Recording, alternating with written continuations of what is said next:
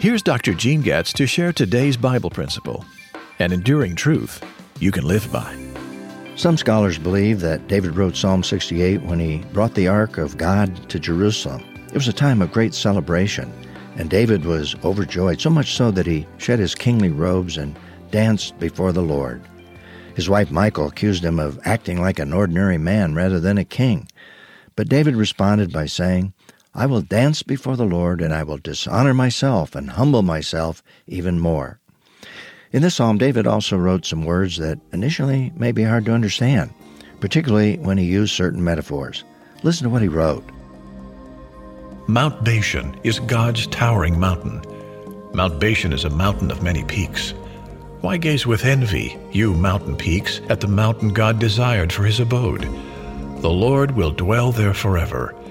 God's chariots are tens of thousands, thousands, and thousands. The Lord is among them in the sanctuary, as he was at Sinai.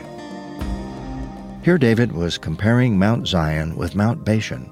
Bashan refers to a mountain range in northern Israel towering over 9,000 feet, and in comparison, the 2,500 foot mountain where God chose to build the temple was but a small hill.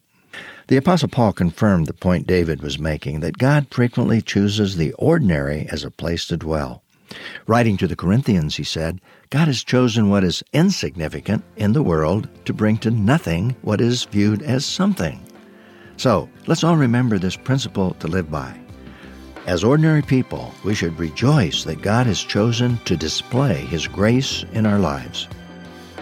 The Bible principle you've heard today comes from the Life Essentials Study Bible by Dr. Gene Getz. To find out how you can receive this Bible, go to BiblePrinciples.org.